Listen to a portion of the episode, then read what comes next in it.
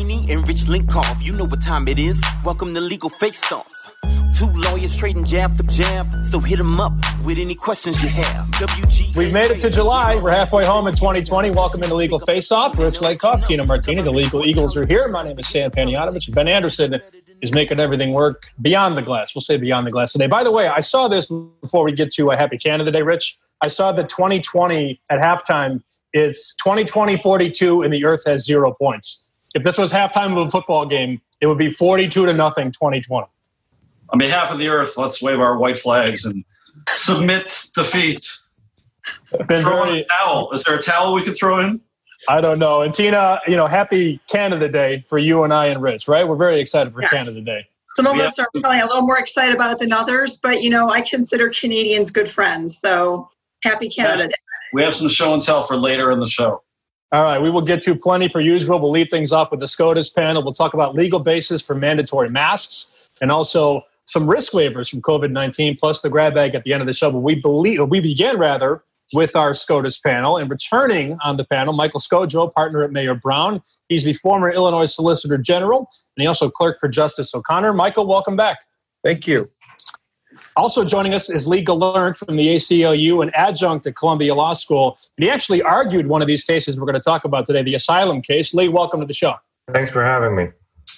Lee, just to set it up for our listeners, last week the Supreme Court in the Department of Homeland Security versus Turasingham, I think I got that name fairly close case, sided with the Trump administration's efforts to speed the deportation of asylum seekers. Uh, they found that a law limiting the role of the federal courts in reviewing those decisions was constitutional. Judge Alito wrote for the majority. This was a seven to two decision. And he said that asylum claims threatened to overwhelm the immigration system. Um, he said that Congress was, in fact, entitled to respond to that crisis by enacting a law that limited the role that federal courts can play in reviewing summary determinations of whether asylum seekers faced a credible fear of persecution when or were they returned to their home country. So, Leah Sam mentioned you actually represented um, one of the individuals who brought the case.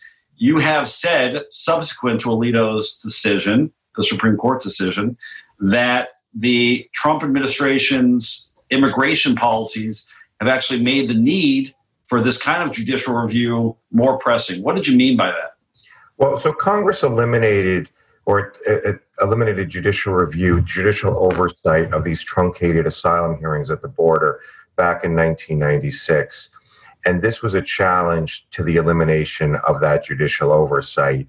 And as you said, the court sided with the government and said that judicial oversight could be eliminated, at least at the border.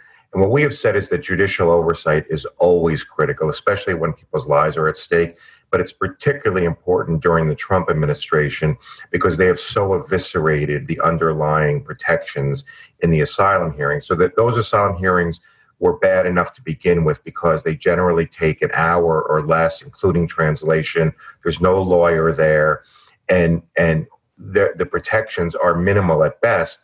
But now, with the Trump administration trying to eliminate even those minimal protections, judicial oversight is that much more critical. And I, I just want to emphasize that we have never argued that everyone was entitled to asylum. What we've said is they're entitled to fair process and to their day in court. The asylum officers who look at these cases are part of the executive branch. And so what we've said is if there's a legal error, it's for judges, neutral judges, to correct them. And we believe that those hearings could have taken place in a streamlined way. Um, and, and that's what the Constitution ultimately requires. So this is an unfortunate ruling, particularly while the Trump administration is trying to eviscerate the underlying asylum hearings that would have been reviewed by the, the courts. So, Michael, what are your thoughts on the outcome of this case, especially when you juxtapose it with the DACA decision from a couple of weeks ago? Yeah, well, I mean, I think you know, I certainly agree with with uh, what Lee has said about the importance of judicial review. But I think you know, in terms of the the DACA decision, it it uh, in many ways you know harkens back. I think for many of us to the census decision of last year. What you have is a, a, a decision by the court uh, narrow uh, decision by the court that focuses on the procedural aspects of administrative rulemaking. And in this case, like last year in census, you have a majority of the court uh, talking about um, uh, the, the failure of the administrative, the executive agency to sort of show its work in a way that was that credibly uh, supported uh, the conclusion that the agency reached. And so the court, you know, carefully declined to resolve the merits uh, of the issue. Again, similar to last year's census case, but rather uh, used the Administrative Procedure Act to reach its conclusion. Michael, let's turn our attention. We're going to get back to Lee in a moment, but let's turn your attention to another prominent case that was decided just on Monday of this week. Um, this is the abortion case in Louisiana that was really one of the highlights of this term. Many expected the courts, uh, given the conservative majority, to um, side with the Louisiana restrictions on women's right in that state to access abortion clinics. Uh, to many many people's surprise, um, the court not only uh, found that that provision was or that law was unconstitutional because of the restrictive nature of uh, what it did to women's ability to get abortions in Louisiana. It was um, Justice Roberts uh, wrote in a 5 4 opinion that this law was very similar to the Texas law that was overturned a couple of years ago. And therefore, on the basis of precedent, stare decisis, he found the law unconstitutional.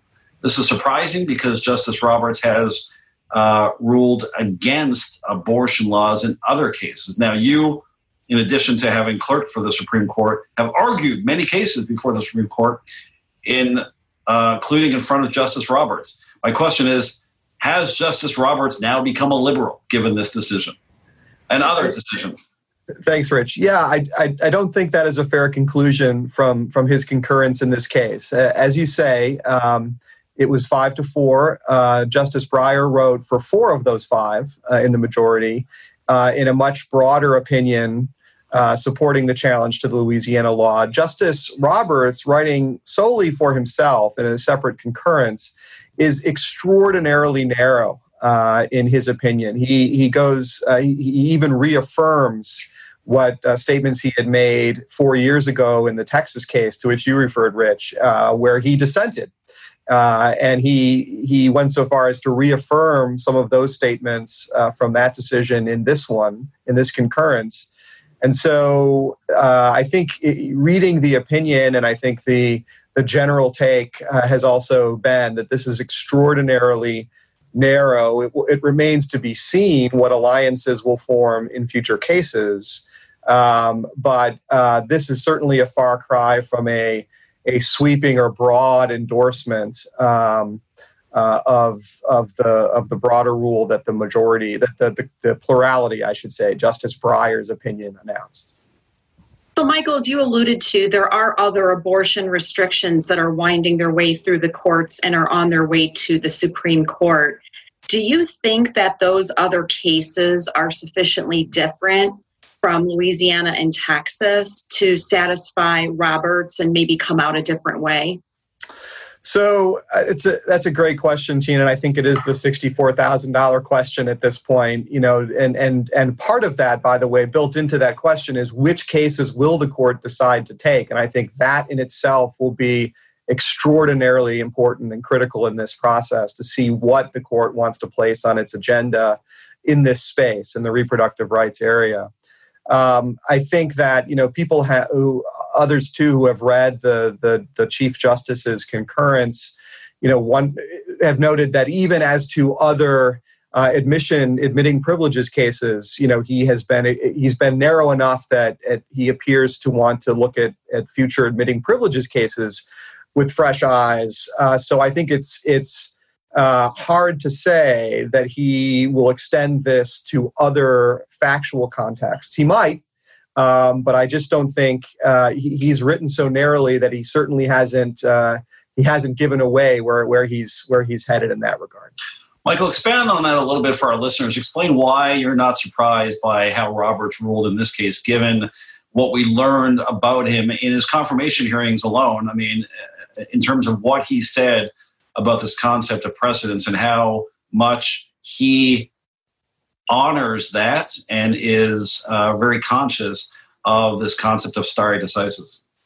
Sure. Well, you know, the, the, the, Chief Justice, as you say, since since his confirmation hearings, has um, consistently espoused the value of stare decisis, the idea that a prior decision of the Supreme Court is binding in future cases that look similar to that case. And in in this instance, and and, and people can debate um, the extent to which he and other justices uh, follow that. It's always a tricky debate because with factual differences, it, it uh, one can can often take both sides of of whether or not the court is following their precedent or departing from it. But um, as you say, the chief has espoused that principle, and um, he goes. He spends a, a, a huge part of his 11 page concurrence in this instance on the notion of stare decisis, and he he talks about whole women's health. That's the Texas case we've talked about which was almost identical. The law, uh, the admitting privileges law at issue in that case, was almost identical to the law we have here, uh, basically, functionally identical to the law in Louisiana. And he makes that point, and he basically says if stare decisis has any force, then it ought to control uh, this case, which is so similar uh, to the Louisiana, uh, to the Texas case. Final question, Michael uh, the end of the term, we're nearing the end of the term. That's always very exciting. There's always exciting cases that come out um, that garner a lot of public attention. Even though you clerked for Sandra Day O'Connor before the days of the internet, uh, talk to us about how cases like these cases that we're discussing today. I'm sure they felt differently. What was the buzz around the court around the days that these cases were being decided? did you you know feel differently? Um, did you know was it a little more stress a little more tension? What, what were those days like? Yeah they, they were there was more of a buzz. There was a kind of an electricity in the air in the final few weeks of, of june. Obviously we're, we're eking into july here but historically it would always the, the term would end uh, with the final decisions at the end of june um, people working pretty frantically there's sort of a set background amount of work that one does every week and then with the the major opinions with often multiple uh, concurrences, dissents being drafted. Um, everything was kind of in flux on those big decisions. And so, yeah, there was an energy, there was a sleeplessness to it. I think there was a certain exhaustion uh, to it as well. Um, uh, and also, you know, understandably, a certain nostalgia because um, clerkships are one year and you're coming up on the end of that one year term as well with, with people you've worked very closely with. Lee, last question here on legal face off. So you argued this case before the Supreme Court, as you mentioned, you've argued others, but when you argue a case like this, you obviously are representing an individual, but you know, do you also feel the weight of an entire group of people? In this case, obviously the ruling affects not just your client, but a whole class of people. Talk to us about how that feels when you're arguing um, and the decision will affect a whole, a whole group of people. Yeah, I think that's absolutely right. And the ACLU is generally bringing test cases and impact cases. So that's general. But when you're in the Supreme Court, you feel even more pressure. So you you certainly feel the pressure to help your client who you've spent time with, but you know it's going to affect many other people um, and potentially thousands of people and going forward unless Congress fixes the law, which they can do. So I think everyone in the Supreme Court feels a, a, significant amount of pressure. But when the stakes are life and death, as they are for asylum seekers, you feel that much more pressure. That completes our SCOTUS panel for this episode of Legal Face Off. Michael Scodro, Lee Gelernt, thank you so much for your time. Thank you for having me. We all know the legal world is complex and high pressure. There's no room for error. That's why judges and attorneys across Chicagoland have trusted the expert court reporters at McCorkle Litigation Services since 1948. McCorkle Litigation Services has accurately recorded every word from thousands of legal proceedings. McCorkle Litigation Services provides the legal community with peace of mind, transcribing testimony and depositions that can be used reliably by jurors, judges, and attorneys. For all your legal support needs, contact McCorkle Litigation Services online at McCorkleLitigation.com. You can follow Legal Face Off on Twitter. You can like us on Facebook. And after you listen to our great program, let us know we did. Just rate, review after you listen to the show. Speaking of podcasts, we have a new podcaster joining us now to talk about mandatory masks. Clinical professor of law at Loyola Law School. And also, she's a director of Loyola Law School's Public Service Institute. But most importantly, the host of the brand spanking new podcast, Passing Judgment. She is Jessica Levinson. Professor, welcome to the show.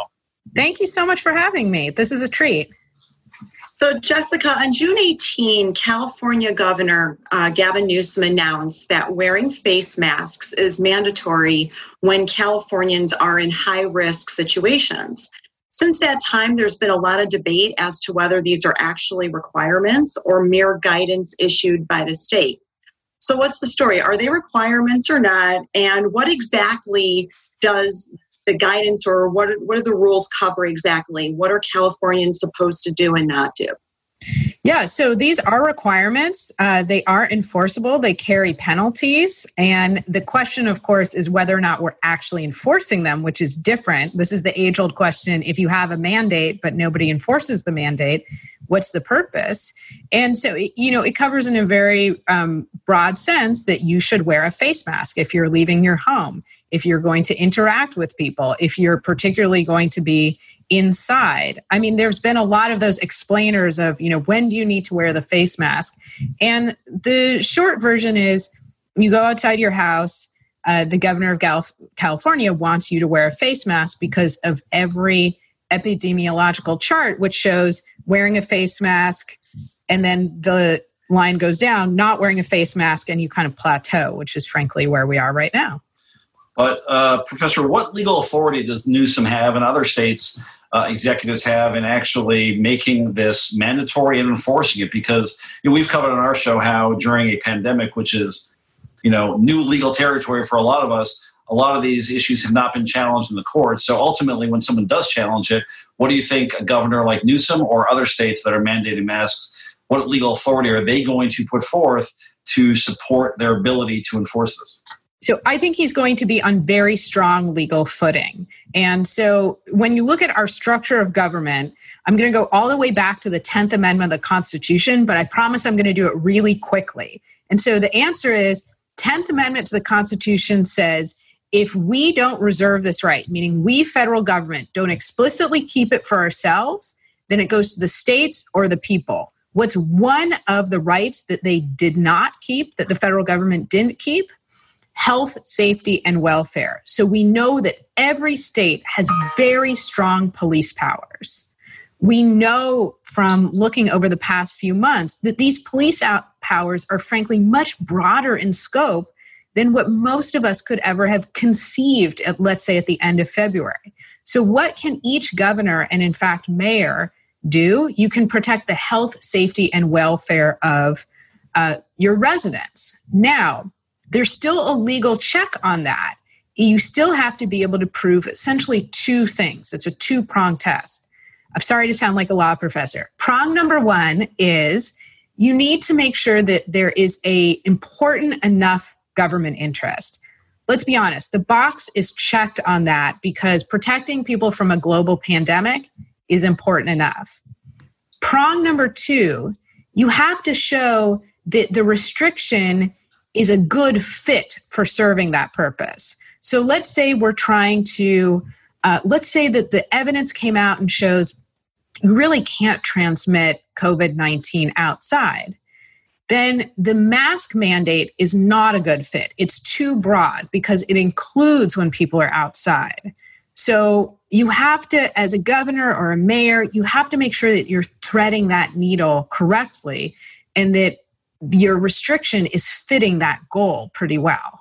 So, you had mentioned earlier in our conversation that it's one thing to have a rule or a law, and it's another thing when it comes to enforcement.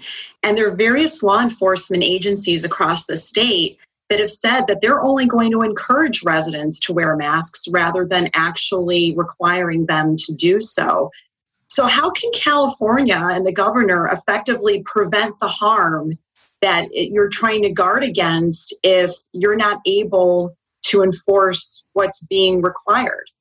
Yeah, I mean, this is a political question and it's a really difficult one. And what we've seen over the past months is that it is not easy, particularly when the science keeps changing, to convince people that what the governor is telling them to do or what the government's telling them to do is the right call and there's a very strong libertarian spirit and not just in you know other parts of America, but really in Los Angeles and California as well. And so, um, you know, Governor Newsom, California Governor Newsom, is going to have to cajole, strong arm. Um, he's not going to get into the situation, I think, where he will um, impose martial law. But if we get into, and I don't think we're close to here, but we could get into a situation where you would call in the National Guard. Uh, I again, I don't think we're close to that, but it is within Governor Newsom's purview. It is an immediate health and safety concern, and he's facing a real problem because you have sheriffs, county supervisors, mayors saying, "Good luck to you and your mask mandate." She is Professor Jessica Levinson, clinical professor of law, Loyola Law School. Professor, thank you so much for joining us. Thanks so much for having me. This was a treat. Rich Lenkov is an attorney with Bryce Downey and Lenkov. Rich is consistently recognized by clients like United Airlines, McDonald's, Macy's, Dollar Tree, and the Chicago Bears for his outstanding litigation results. In 2015, Target named him their top outside litigation attorney in the country. Rich has received a number of industry accolades, including Illinois Super Lawyer from 2015 through 2019 and Leading Lawyer from 2012 through 2020 designations given to less than 5% of Illinois attorneys. Rich is also an active member of his community, including serving on organizations like the Advisory Board of Legal Prep Charter Academy and the Board of Visitors for the Northern Illinois University College of Law. In addition to his full time practice, Rich is a prolific producer with credits including Elvis Presley's Heartbreak Hotel, 85, the greatest team in football history, starring Barack Obama, Bill Murray, and the coach, Mike Ditka and Renegades, a live show in Las Vegas starring Terrell Owens, Jose Canseco, and Jim McMahon. In addition to co-hosting Legal Face Off since 2013, Rich is the legal analyst for The John Williams Show on WGN Radio. Bryce Downey and Lenkov is a full service litigation firm practicing general liability, workers' compensation, professional malpractice, business transactions, and intellectual property, among other practice areas. For more information about Rich and Bryce Downey and Lenkov, please visit BDLFirm.com. That's BDLFirm.com. Final segment on the show here, Legal Face Up. Before we get to the legal grab bag at the end of every show, Rich Lenkov, Tina Martini, Sam Panayotovich with you here on Legal Face Off. And joining us now, we go out to Pennsylvania, University of Pennsylvania, Carey Law School. He is the William Maul Measey Professor of Law. He is Tom Baker to talk about the COVID 19 risk waivers. Professor, welcome. Thank you. Nice Professor, to be with wa- you. Yeah, great to have you. These these waivers are getting a lot more attention now. Uh, last week we heard about waivers that attendees to the Trump rally in Tulsa had to sign, agreeing not to sue the campaign if they contacted the virus from attending uh, this rally. Uh, it's come up in Ohio State football program has asked players to sign an acknowledgement of risk waiver. I see waivers all the time in, in, my practice. I defend a lot of companies that use waivers, but talk to us about why they're becoming more prevalent now and uh, whether they're enforceable. Well, so I think they're becoming more prevalent uh, for two reasons. One, they're becoming more socially acceptable, you know, for better or worse. Personally, I think for worse. Uh, and so, you know, I would say for people who don't like litigation and don't like tort law. They obviously love waivers and you know any opportunity they can do to reduce the uh, you know extent of uh, tort law, they can do it. And so waivers are one way to do that. And so I think it's kind of taking advantage of a, of the opportunity. And then secondly, courts have become more receptive to them. I would say, uh, and so you have a combination of people who would like to insulate you know there are companies from waivers uh, from tort liability and courts that are more willing to let people do that. And you know all of a sudden you've got a lot of uh, lot of waivers. And professor so our listeners know what we're talking about with waivers. This is a, a piece of paper that you sign that acknowledges that you understand that a certain activity has risks and you're waiving your right to seek uh, a legal remedy for any injuries you may suffer. A lot of our listeners probably go to an amusement park or to a baseball game. We've covered, you know, the baseball rule extensively on this show that by buying a ticket, you're in essence signing a waiver. That by going to a jumpy house, when you sign that piece of paper, that's a waiver. So that's what we're talking about here. Um, in essence, uh, how do these waivers differ from a federal immunity shield that we're also hearing about now, uh, given given the pandemic? Well, so a, a waiver or or really, I'm I think a a more balanced way of referring to it is as an assumption of risk agreement that that I agree that something is risky and I'm prepared to engage in that activity, as you know, taking responsibility for the risk, and I'm not going to hold someone else responsible. That's different from a federal immunity shield because a federal immunity shield covers uh, a, someone from a lawsuit whether the people that they're dealing with have signed these waivers or not. Now, as a practical matter, if it's something where you can only get in by going through a process where you have to sign the assumption of risk slash waiver agreement when you you know in order to participate there's not a huge difference in practice uh, but you know if for instance at a ball game or something like that someone didn't sign the waiver the a federal immunity shield would help them whereas you know if oh, if you needed to sign a waiver in order to be effective, which you don't, as you know, at certain ball games, uh, you wouldn't be protected unless the person had signed the waiver. Professor, I found it really interesting in some of your writing when you said that these waivers are effective, even though very frequently they're not legally binding. I found that interesting because as someone who has defended lawsuits in which people have used waivers, you're absolutely right. I mean, you know, you generally think that by signing it, you're signing away your ability to sue someone. In reality, the case law is such in most states, in our state, is that it's very difficult to use a waiver um, to shield uh, one from liability. In, in, fact, the proponent of the waiver has an affirmative duty in proving a lot of things that are very difficult to prove. Things like parties were in an equal bargaining position, that the signer understood everything that they were signing up for. There's actually a multi step process. It's not as easy as you signed it, therefore, we're not responsible. But right. your point, most people don't know that. So the effect of it is is the same in, in many situations.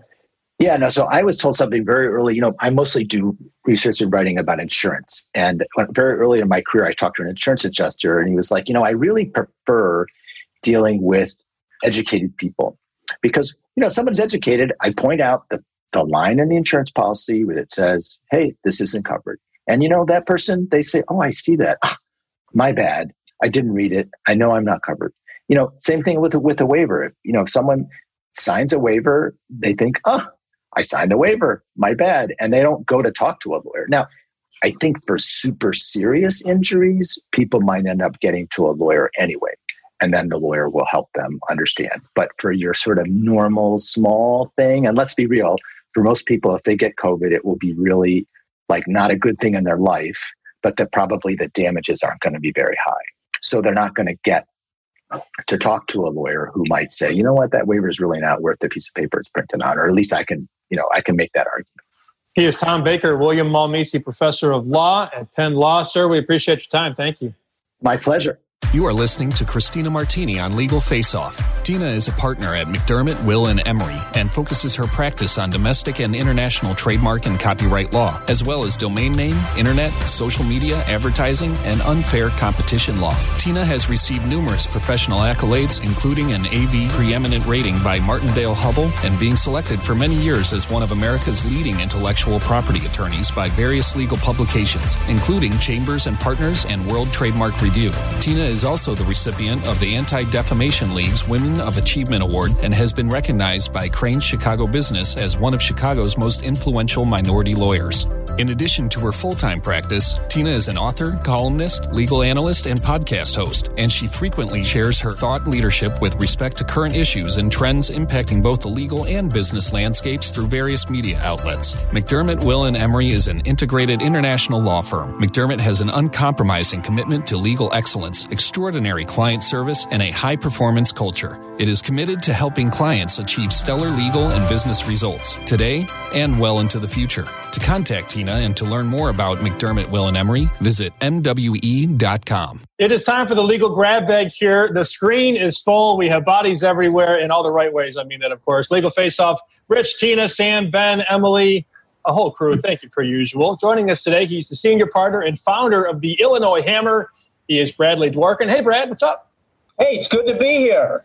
Good to have you on the show. And Mary Vandevelde, you have heard her on WGN Radio in the mornings for years, handling the traffic. One of my favorite people. Hi, Mary. Welcome. Oh, thank you. It's good to be here. Never hmm. done this before. Don't ask me any legal questions. I know nothing. I I know the least. Not her camera. We all know that I know the least of anybody on this panel. So without further ado, seven topics. We zoom in, we zoom out, literally, and we'll start with the ex-Minneapolis officers showing up in court this week. Rich. Yeah, the uh, former officers showed up for their uh, initial court hearing. A lot of le- interesting legal stories coming out of it. The judge uh, warned everybody involved, put a gag order on everyone, said, don't talk to the media. And if you do, uh, you stand the risk of us moving the case to another county. Uh, we've talked a lot about uh, this case and whether the case will be moved, um, and other cases similar, similarly situated. And this whole idea that you know you need to find a jury that hasn't heard of a case for them to be impartial. I think that that's an old sort of idea, and there's no one, let's face it, on the planet who hasn't heard of the uh, Floyd situation, hasn't seen the video. Um, the question will always be whether a jury has, despite seeing the video, can put aside any preconceived notions of right and wrong and decide the case based on its facts. Because I think none of us want to see a case moved to another venue, even in the same state. Uh, you want to see cases tried in the same venue where the incident occurred. Um, so uh, the other interesting thing I, I, thought yesterday was one of the attorneys asserted that not Chauvin, but I think it was Fow's attorney said that his client was innocent because he is actually heard on the video telling Chauvin to back off. And I've seen the video like all of us have. I didn't hear anything like that. What I saw from Thao, who was the officer standing there, was, you know, the abhorrent behavior we all saw, standing there, uh, not turning his back to, to do anything and ignoring the crowd who told him, help this guy who's on the ground. What, Tina, what were your takeaways from this court appearance? I, I, completely agree with you. I mean, first of all, the notion of impartial jury, you know, how do you have one in this in this era? And I think you're spot on in terms of how it needs to be measured. I'd like to think, as you pointed out, that in this particular venue there is a way to get the type of jury and that's impartial enough for purposes of being able to not be biased in its decision making about this case. And as relates to the other officers other than Chauvin and what they're claiming as potential defenses, I agree with you. I think there was some discussion about whether the lack of experience that these others had compared to Chauvin would somehow um, enable them to argue that it was a training issue versus something else, and also that they told him not to do it, that it wasn't right. But we've all seen the video. I didn't hear anything either. This went on for over eight minutes, almost nine. I didn't see these guys getting up at all. They were on top of, of Floyd. They didn't get up and say, This is wrong, and I think we need to stop. And I have a problem with believing what they say. Mary, we've already heard from multiple um, members of the police department, the mayor's office, who have already passed judgment on this case. As much as we all saw what we saw and believe that I personally believe these officers are guilty, uh, they deserve due process and they deserve, you know, a fair and impartial trial. The uh, one of the attorneys for the ex-officers said that the jurors are already prejudiced by comments like the one from the Minneapolis police chief who called the killing murder. Um, do you think it's possible for these four individuals to get a fair trial um, in Minneapolis? Uh, personally, I really don't. I mean, I, I think I don't know how how would they even pick a jury that has not really heard that much about this case. Number one, and what does the defense look for in a juror for this case? Ideally, what are they looking for? when they interview these people? That's a great question. Uh, I think, you know, typically this is a different case. We all agree this is a really unusual case because of the length, yeah. because of how much literally it changed society, right, in just a few weeks. So it's really tough. But typically, you know, as a defense attorney in this case representing the officers, uh, Brad, you would look for you know, more conservative jurors. You would look for certainly police officers would be your ideal juror, someone in the position of authority, someone who's more conservative, someone who's older, probably someone who, you know, is a white, older male. Um, you know, like it or not, even though you're not supposed to use race as a factor in selecting a jury, in a case like this, race will obviously be a factor. Brad, you represent plaintiffs. Um, what what are your thoughts on on these individuals and getting a fair trial and um, you know some of their defenses that they've they put forth in court this week? Well, Rich, one of the things that we have to remember is that the whole jury selection process has voir dire. And the beautiful thing about voir dire is you can knock off a bunch of jurors and ask them a bunch of questions. So you're going to have a bunch of tainted jurors for sure. And the problem now that we have, as we all know, is social media. These people are going to be on their phones, they're going to be reading all these stories. As Mary said, how are they even going to get an impartial juror, jury pool? So the question is, should it really be moved, Rich? What do you think? Should the whole jury pool be moved somewhere else besides Minneapolis? So perhaps we have a more impartial jury pool. And we all know it's despicable what happened here, but they still deserve an impartial jury. Yeah, the worry, everyone, is that if they don't get if they if they get what's perceived to be an unfair trial, then you know justice won't be served, and that'll lead to other problems. Remember, in the Rodney King case that was moved out of LA to Simi Valley, which was a very white, very professional um, jury pool, and you saw the officers acquitted. So ideally, I think you keep it in Minneapolis, as Brad mentioned. Voir the whole idea of voir is to weed out people who do have preconceived notions. But in this case, I agree, it's going to be going to be really tough to find someone who hasn't already made up their mind about the guilt or innocence of these four individuals. I was wondering, are they going to have cameras in the courtroom for this? Yeah, it's a great question. They, uh, the attorneys argue that they should be broadcast publicly to counterbalance some of the publicity that's already uh, been out there, but the judge has not yet ruled. But man, talk about the trial of the century, right? I mean, uh, yeah. the OJ trial. Imagine the people watching watching this one, and it'll be a long one, don't you think? think so. Yeah, I mean, inherently with four officers, it'll be long. On the other hand, you know, the video speaks volumes and should uh, cut through a lot of the time that would otherwise be there if we didn't have video. Let's move from Minnesota to Missouri. Topic number two involves that couple that you've probably seen by now, the famous photo. It's been memed all over the internet. It's a couple in St. Louis pointing their guns at protesters who were marching to the St. Louis mayor's home to demand a resignation. Breaking the internet, these people are, right? Um, not a great look for them. They're both uh, actually personal injury attorneys, Brad, in uh, Missouri. uh, their houses are, I think, a third of the size of the Illinois Hammers attorney. I don't know. Um, Down by the river. Saw them the one uh, guy was brandishing what looks like an AK-47 or machine gun, and then his wife is holding up a pistol. You know, legally, uh, what, what, why, why Tina and I thought this was interesting is, you know, can they be arrested? The authorities are looking into uh, whether what they did was illegal, and the question comes down to uh, Missouri's castle doctrine. Missouri has what's known as a castle doctrine, which basically means your house is your castle. Missouri has one of the most liberal uh, interpretations of this concept, which is a modification of the stand your ground idea. Basically, Missouri says that if you're in fear, not just of your own safety, but of your property, you have the right to defend yourself. Now, the question, if the authorities arrest these two, will be to what extent did they actually fear for their lives? The uh, attorney was on TV today saying he really did think they were going to come into his house and I think harm his dogs, he said. Even if they didn't, though. Missouri law says that you have the right to stand your ground and defend your home. I think that's a bit of a crazy law that you're able to use deadly force to defend your dwelling. Um, and ultimately, the question would be whether it was reasonable for them to act that way in the face of what seemed, at least per the video, to be relatively peaceful protests. So, uh, pretty interesting, but overall, not a great look, Tina, for these two. Well, I agree with you. I mean, they're lawyers for goodness sake, right? But at the end of the day, you're absolutely right. Under local law, they are able to use deadly force. And I mean, I think that that's the critical part of the analysis here, right? Is that they're able to use deadly force to protect their property.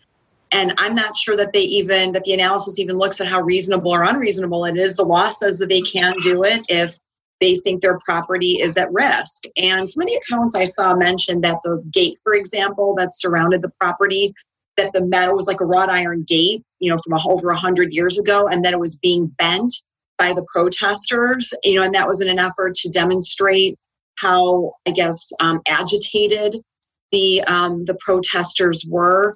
At the end of the day, I don't think bringing out the artillery that they brought out was reasonable, and I think there needs to be a change in this law because this could have ended up being a terrible outcome given what the current state of the law is there. Yeah, Brad. Um, in fact, the the protesters were technically trespassing because uh, where they were, while it seemed like it might have been public property, was in fact private property. Does that make a difference to, to you? What, what, what, are your thoughts on this case? Well, it's so outrageous that this couple, this couple, sort of incited the whole incident and almost caused deaths. I mean, it was pretty clear when they come out with major artillery and people are marching, they're furious, and they're just going to the mayor's office. It's all their to the mayor's home. And they're going to, to peacefully go to the mayor's home and they're going to uh, their First Amendment rights. And they come out with artillery, and they are so lucky that someone didn't shoot them. And quite frankly, I'm not sure under the law that they would have been right if they had uh, been shot, that they could have done anything because they alarmed, they incited the situation by bringing heavy artillery uh, to this. And all they were doing is going on the street to the mayor's house. I mean, it's, it's absolutely outrageous, I think, what they did and I think they're very lucky no one got hurt. Mary, you've obviously covered this, these stories extensively over the last few weeks. Um, what's your take on what these two people did and, and how it would be perceived um, among protesters and minorities for these two, you know, very well-off white, older, rich people to be doing this in the face of protesters? Well, obviously, looks like a Republican against a Democrat thing, if you ask me right off the bat. But I think these people are nuts. I mean, who would do that? I, I, you're in more danger coming out with guns than you are sitting in your house and protecting your house that way. But I think the whole thing about it that made me think about it was that they broke through the gate. I mean, that's obviously they, they trespassed and they broke through the gate, but thank God nothing happened. It, wasn't escalated because then it'd be a whole other thing, like you guys said. So it's it's crazy. It'll be interesting to see what happens. But that lady, especially, she scared the heck out. She looked like she had a hose. She looked like she just you know didn't even. I didn't even know it was a pistol until I looked really close. So. She looks like the type of woman that would pull the trigger accidentally, right? Yes. She has no idea what she's doing. I mean, was it even loaded? I don't know. The ultimate Karen, right? She's a she's a Karen. All right, topic three involves rent in Chicago. And for all the things that we're currently living in, I think a lot of people don't think about the future. And this is, Rich, one of the biggest questions I've had. All these big offices downtown where your employees, you know, the people rent the space, but all the employees are working from home now. They're not going to want to pay rent anymore. And one law firm in Chicago is saying they shouldn't have to pay rent because it's unsafe for the employees to use that space. It's a really interesting case. It involves a firm that Brad and I know well, uh, Goldberg, Weisman, and Cairo. Very, very good firm. Uh, but they, yeah, they have filed suit against their landlord saying that because there's a provision in the lease saying um, that the, the space has to be habitable, has to be safe, uh, it's not yet safe, and therefore we don't have to pay rent, in so many words. Uh, they gave an example in the lawsuit, as an example in the lawsuit, the fact that you have to get into an elevator um, and you'll have to, you know, there'll be a maximum of four people in the elevator, but even four people is not social distancing of six feet. Um, so interesting. I, you know, we've seen some other similar lawsuits, but never one to not one to this extent. I think they have two floors at one uh, Wacker. Um, you know, a pretty extensive uh, rent, pretty extensive lease, and you wouldn't be surprised that a law firm would be bringing a lawsuit like this. But um, it's interesting because, yeah, you will see this push and pull of, you know, a private contract between two private parties and what the public and what the government is mandating. Um, but I think it's, you know, if, if everyone didn't pay their rent using these legal theories as a basis, we'd be you know in real economic difficulty. So we'll see how this lawsuit plays out. But Tina, uh, what, what were your thoughts reading this lawsuit? You know, I thought it was really interesting, and clearly this is not the first or the last one of these that we're going to see. But I, I do think that the outcome of these cases is going to be very fact intensive, meaning that it really is highly dependent on what the landlords and the building owners are doing to try to enable their tenants to get back online. there were a couple of things that I noted about this case that I thought made it a little bit different um, and sort of swung, I think, in the plaintiff's direction, including issues with HVAC systems. Like, I know that there are folks that are taking the steps and making the investment necessary to make sure that they retrofit the HVAC system to the extent possible to deal with issues relating to COVID specifically. I mean, that's just one example. And then also with the elevators, I know there are um, landlords and building owners that are being very conservative in terms of how many people they're allowing to be in elevators. Um, you know, sometimes only one, sometimes only two, using freight elevators um, where they otherwise wouldn't to make sure people stay sufficiently distanced. So I think it really depends on what the nitty gritty is of this case. But I mean, those were two things that really stuck out to me that I think may be among the differentiators here. Brad, you're back in your office, it looks like. Yes, yes, we're back for the first week in three months. Okay, so uh, you obviously, or maybe not, uh, but you feel as though your office is habitable, is usable. What are your thoughts on uh, lawsuits like this? Well, this is the second lawsuit I've read. The, there was a suit by Jenner and Block, which was a, really alarming compared to this suit. When they have hundreds of attorneys compared to this firm, which has 20, Goldberg Weisman and you're wondering if this is going to be a trend. But I'm sort of looking at this, in my personal opinion, is that law firm is looking at maybe we don't need all this space. We're just as efficient working remotely. Let's try to break this lease. And uh, I see Sam here pointing. I'm looking at this that landlords are scared now because if this is going to happen, then they're going to be in big trouble. Sam, what are your thoughts? You look like you're right on point with this one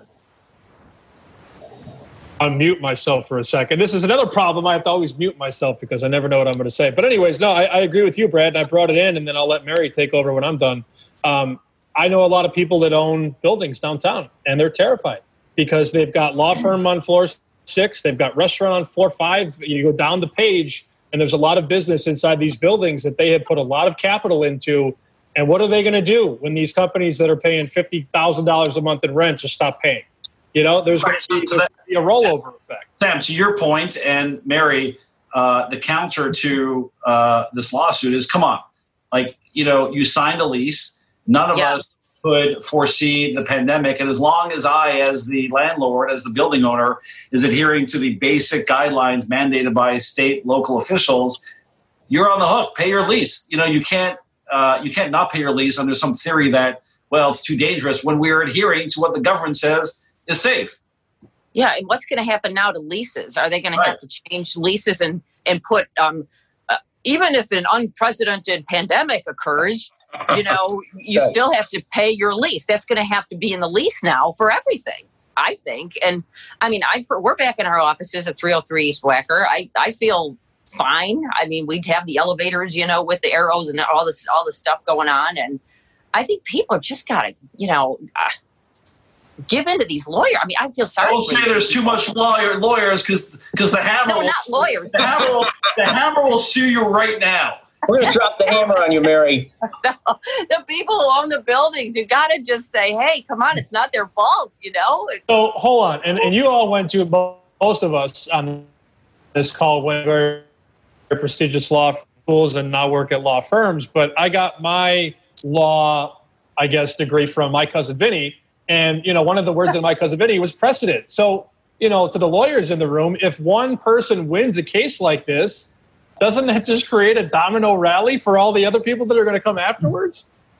Well, they may try to glom onto it, but at the end of the day, I think they're going to be very, very fact specific.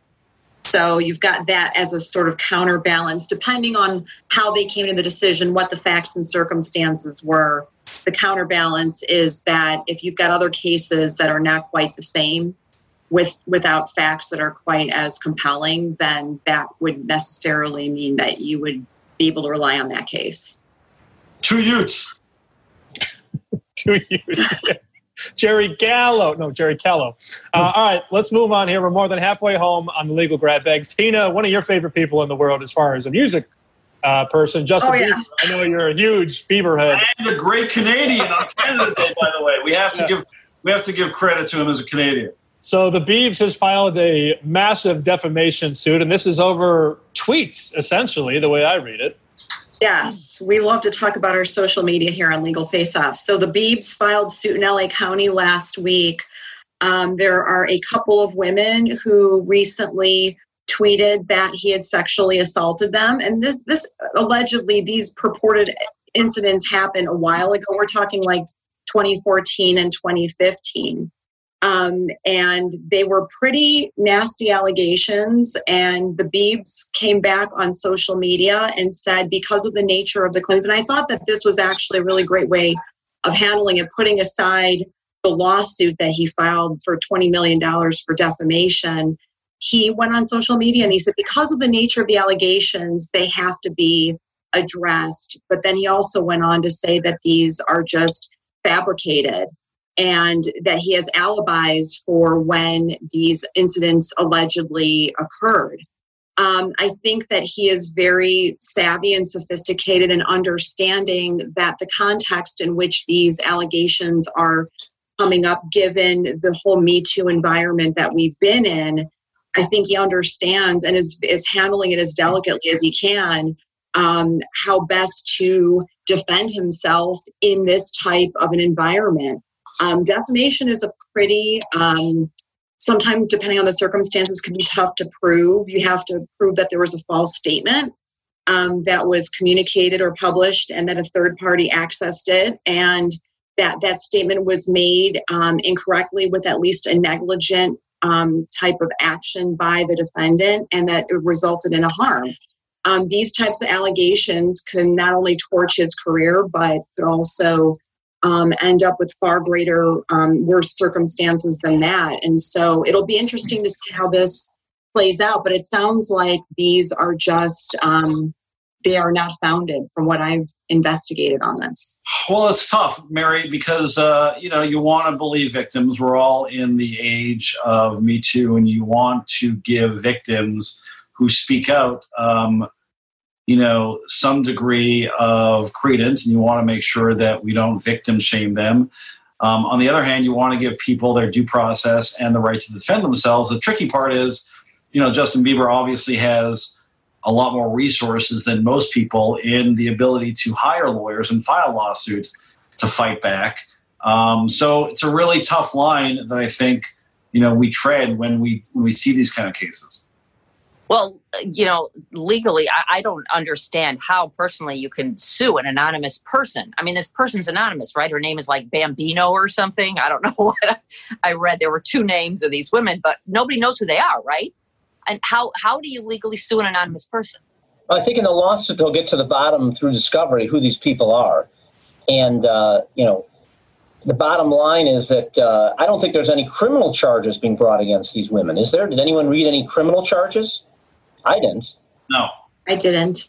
Right. So uh, it sounds like they could be baseless uh, allegations by these people who tweeted it. And, uh, you know, could, like you said, in the face of the Me Too generation, this could destroy his career if it snowballs. So I, quite frankly, don't blame him for bringing these allegations unless there were criminal charges against him. Then you'd be really wary of it. So this story is very wild. Um, as are most stories with the word Trump attached to them. But Trump's niece, Mary Trump, is bringing out a book, a tell-all memoir about you know Donald Trump, the president. It's called Too Much and Never Enough. But Trump's brother Robert is trying to halt publication. Tina, I get more confused the more I read. Can you clean this up for us? Sure. So his niece um, is is trying to publish this book, and originally um, they were able to shoot down the court's attempts to stop it. But actually, within the past couple of days, um, the judge decided that the publication is going to be halted until this can be looked at in closer detail um, by the court on July 10. Um, the basis for temporarily blocking the book, to make a very long story short, is that there was a non disclosure agreement that was put into place many years ago when um, Trump's father passed away and they were addressing issues with the will. And so the legal basis, at least that is being used as a basis, whether it's ultimately going to be successful or not, I think we can debate here right now. um, is the fact that she had an, a non-disclosure agreement, a confidentiality obligation to not tell all, and therefore, um, because of the nature of the book and what it discloses, um, she should not be able to publish it. I mean, I, for one, think that um, there's probably certain types of information in the context of the will and the estate of her grandfather that um, it may make sense for her not to disclose. But I think there's plenty other stuff in here that may have been publicly known already um, that is not violating that agreement. So um, it'll be interesting to see how this one shakes out. I can't wait to read it. That's for sure. If we get an opportunity to do so. Yeah, lots to unpack here legally. I mean, the, the judge in, in Poughkeepsie, which is just a fun word to say, and uh, what was that? What was uh, who was the character on Ally McBeal? Tina, remember? Uh, he used Calista to just, Flockhart. No, but but the, but her boss used to used to shout out Poughkeepsie every now and again. Anyway, oh, yes, yes. Uh, the the judge uh, in Poughkeepsie said that, as you said, it's really a it's really a simple issue of whether this violates that contract. But the bigger legal issue is is one of prior restraint, right? I mean, the First Amendment bars prior restraint, and the lawyers seeking to uh, avoid publication of the book say that don't make the mistake that was made in the John Bolton book that Trump also tried to, the Justice Department tried to limit the publication of that book. And the, the, the attorney for uh, Trump in this case said in, in the Bolton book, the judge said, while the book did disclose confidential information, unquestionably, the damage was already done because you can't put the toothpaste back in the tube. The book was already published, so it's too late. In this case, they're trying to preemptively avoid that happening and saying, Judge, this book also violates an agreement, maybe not the same national security issues, but that was the subject of this settlement. Therefore, it should not be published because when it is published, it'll be too late. So, you know, similar to the Bolton case. Mary, what are your thoughts on uh, on on Mary Trump's book. Are you uh, are you hoping it gets out? Oh yeah, I mean, I definitely want want to read it. But is there a time limit on when it can be published? If if they bar it for, can can they can she publish it later? Not not that it won't do any good then. Well, the hearing's on July 10th, and, and the book's scheduled to be published on July 28th. Presumably, if the judge fa- finds against her, then he would bar it from being published at all. Yeah. Well, Brett, what are your thoughts on this one? Well, you know, the thing is that it all comes down to the NDA. And can the NDA be knocked out? And there's two elements to an NDA, whether they can be knocked out. Is it overbroad? Is it vague? So these are the questions that uh, they're going to try to, the niece is going to try to argue that this NDA, which we've none of us have seen, that it's just very vague and it's overbroad and it should be knocked out. And that's what this emergency hearing is going to be about. I mean, very interesting. I can't wait to read this book. I'm just starting the Bolton book. So, uh, although I read some reviews that it was really boring, so I'm not sure if I'm going to jump in. But I, I started last night. I'm not sure this book is going to disclose something we all don't know already about Trump. I mean, you know, exactly. Tweeted almost everything. It's. I'm sure we we almost know what it's going to say. Well, she'll make a lot of money in sales if they allow it. So that's really all that matters for her, I'm sure. Uh, let's move to our next topic. If you've been living in Chicago proper for the last two to three weeks, you probably noticed an alarming uptick in fireworks going off at all times of the day and all times of the night. Uh, somebody blew off an M80 down the street last night. It scared the hell out of me. And I saw this quote, Rich, that a Boston public official, Mayor Marty Walsh, held a press conference last week about the fireworks use. He says that firework complaints are up 2,300%. yeah, that's a wicked pissa for sure. Um, it's out of control. I mean, I think uh, the pandemic is making people bored. And in my neighborhood, like Sam's, you hear it all hours of the night. I get those little alerts from the different, you know, neighborhood apps, and people are saying, "Is it gunshot? Is it a? Is it fireworks?" You know, Illinois is one of the few states that bar basically all consumer use of fireworks. Um, there's always legislation every year, as there was this year, to legalize it. Uh, Illinois still is a standout, but you know, you could drive half hour away and get and load up your car with fireworks across the border um, and bring it back. And the police pretty much turn a blind eye. I mean, the police are busy. You know, obviously now more than ever. I mean, we're seeing record number of shootings every weekend, very tragically. So the police are busy doing other stuff. So I don't know. Is it time to legalize fireworks, or on the other hand, is it time to crack down on it because of how prevalent it's becoming, and maybe it is taking the focus away from legitimate police work. Uh, Tina, in are there are there fireworks in Evanston? You live in uh, Pleasantville. There's no fireworks there. I, I would hard, I, I, would not call Evanston Pleasantville. Um, there's been plenty of them. I mean, we're hearing them every night, and every night I'm turning to my husband and saying, "Were, were those fireworks, or is that were those gunshots?" I mean, that's really not. I mean, I'm sure everybody here in this conversation shares that sentiment, wondering, is it a gunshot or is it fireworks? You know, I would love to think that everybody could be responsible using fireworks and therefore we should legalize them. But my concern is that while, you know, you may have, you know, bottle rockets or whatever that are relatively innocuous, for every bottle rocket, there's a boatload of fireworks that are not more, you know, on the innocuous side of the spectrum. And so I don't think that we're ever going to really see, you know, this carte blanche legalization of fireworks. Um, and I think it's something we need to watch. I mean, obviously, we've got to stop the killings that we're seeing, um, but we also need to make sure that this fireworks issue doesn't get out of control to the point where people are losing their lives or being seriously injured um, because of the use of the fireworks. Brad, is the hammer taking on fireworks cases? Are you suing? Are you suing Chinese manufacturers of uh, bottle rockets and M80s? No, we feel this is just an anomaly. Personally, people have been cooped up for uh, three, four months. They're bored to Wait, death. So did, I, did you just say no? Is you mean? Did you just say on national podcasting that there is a case you, you turned down? I want to make sure that. Well, can anyone help me think of a theory of a lawsuit that we could bring? I maybe I'll take those cases now.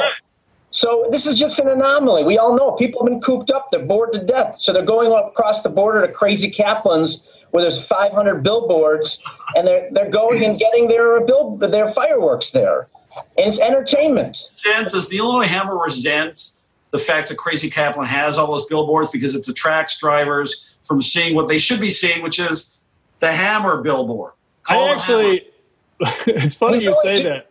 Sam, what are you going to say? No, it's like funny you say that because there used to be a monopoly for Krazy Kaplans, but I drove down the Bishop Ford and the Borman about a week ago, and there are competitors starting to pop. It used to be 90% Krazy Kaplan ads, but now there's like Johnny's and Jimmy's. So there's there's actual competition. And you know all these businesses do is load up from June till the end of July. That's that's all they do.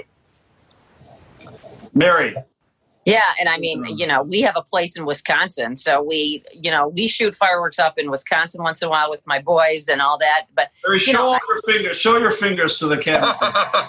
yeah. Okay. I don't do. I don't Lock do her up. Show we don't have a dog. So we don't have a dog, so they don't bother me as much. Except I have to go to bed early, and you know these things are going off all night. I live out in the western suburbs, but I mean, I read that stat that ten thousand injuries last year from fireworks, and there were twenty thousand from like grilling out. So right. I mean, when you get compare off, it like get off the that, fireworks. Yeah, I, I, I don't know. I, I almost think just legalize them, and then we'll make more money for the state. You know, I mean. This is the first year I'm not doing fireworks. We have a long tradition of doing it here in the alley where I live. But last year, one of them went sideways and went under an SUV that was parked on my street. And I thought maybe I'll draw the line of blowing up someone's Escalade. So probably for the best. Our final topic here on Legal Face Off on the Legal Grab Bag. I'll just read the title, Tina. The Rolling Stones versus Donald Trump. It seems like everybody's ganging up on him these days. Poor Trump. Oh, yeah, poor Trump. You can't always get what he wants, can he? You cannot always get what you want. So, um, you know, in, in true form, um, the Rolling Stones are one of many artists um, that have threatened legal action against President Trump over the past several years for unauthorized use of their songs. So in this case, we have the Stones, who um, it's you can't always get what you want, as well as "Start Me Up" that President Trump has been u- using in connection with his campaigning. Um, and they've threatened legal action as of a couple days ago. They've come down pretty hard. Now, there are a couple of licensing organizations that a lot of our listeners, I'm sure, are familiar with ASCAP and BMI. Um, and between those two organizations, they're responsible for licensing millions of songs by various artists. And between those two organizations, they have a good chunk, if not all of the Stones catalog. What's interesting is that President Trump, like many other politicians, has a license that is exclusively for political use. Um, but what some fail to realize is that artists can opt out of those licenses. And in this instance, the Rolling Stones have opted out of that licensing. And so um, the president apparently has gotten a cease and desist letter. We'll see if he actually stops using the Stones music. Um, they are one in, in, a fine line of many different artists, including Neil Young, um, Dee Snider, uh, and Tom Petty, among a number of others, who have also sent demand letters to the president over the past few years.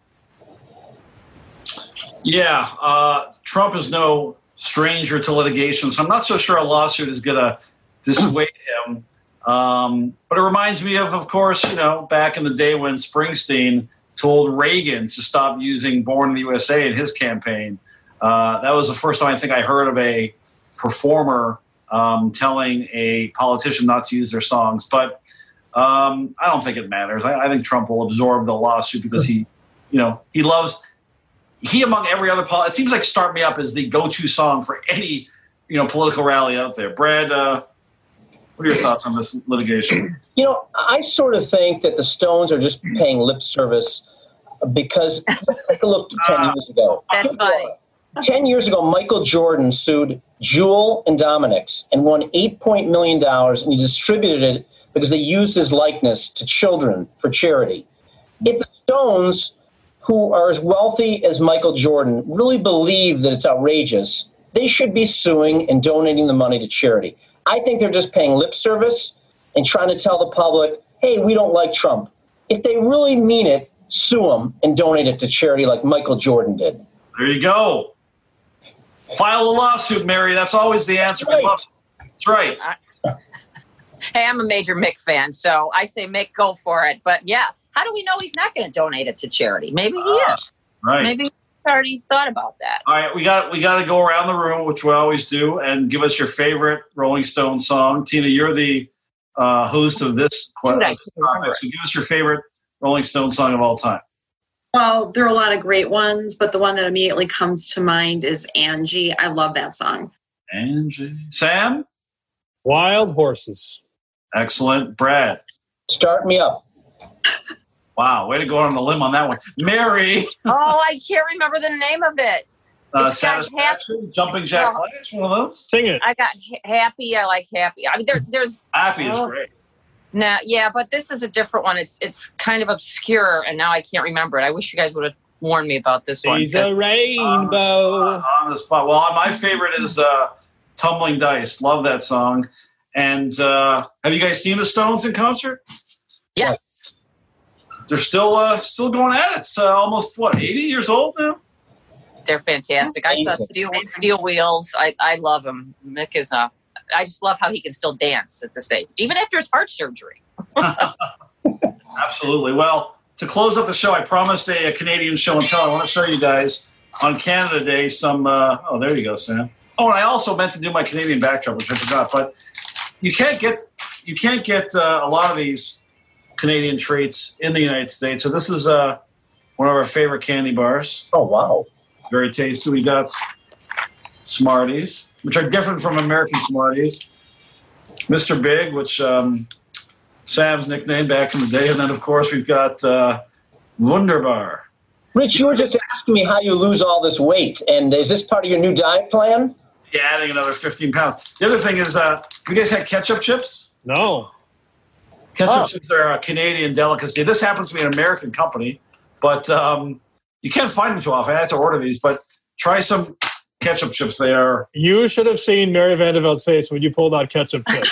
Mary, I'll be sending. I am a potato chip connoisseur, but I'm not trying ketchup chips. My sister lives in Canada. Maybe I'll have her get me some.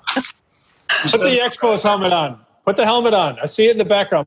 Put it on. We can all say goodbye here. Have a great fourth. Happy Canada Day. Brad and Mary, thanks for joining us. And we will Thank talk to you. you next time on Legal Space. Thank you. It's great. It's Christina Martini and Rich Lenkov. You know what time it is. Welcome to Legal Face Off. Two lawyers trading jab for jab, so hit them up with any questions you have. WGN Radio, we blowing up your stereo. Got a question, just pick up the phone and they'll let you know. Covering sports, Hollywood, and don't forget the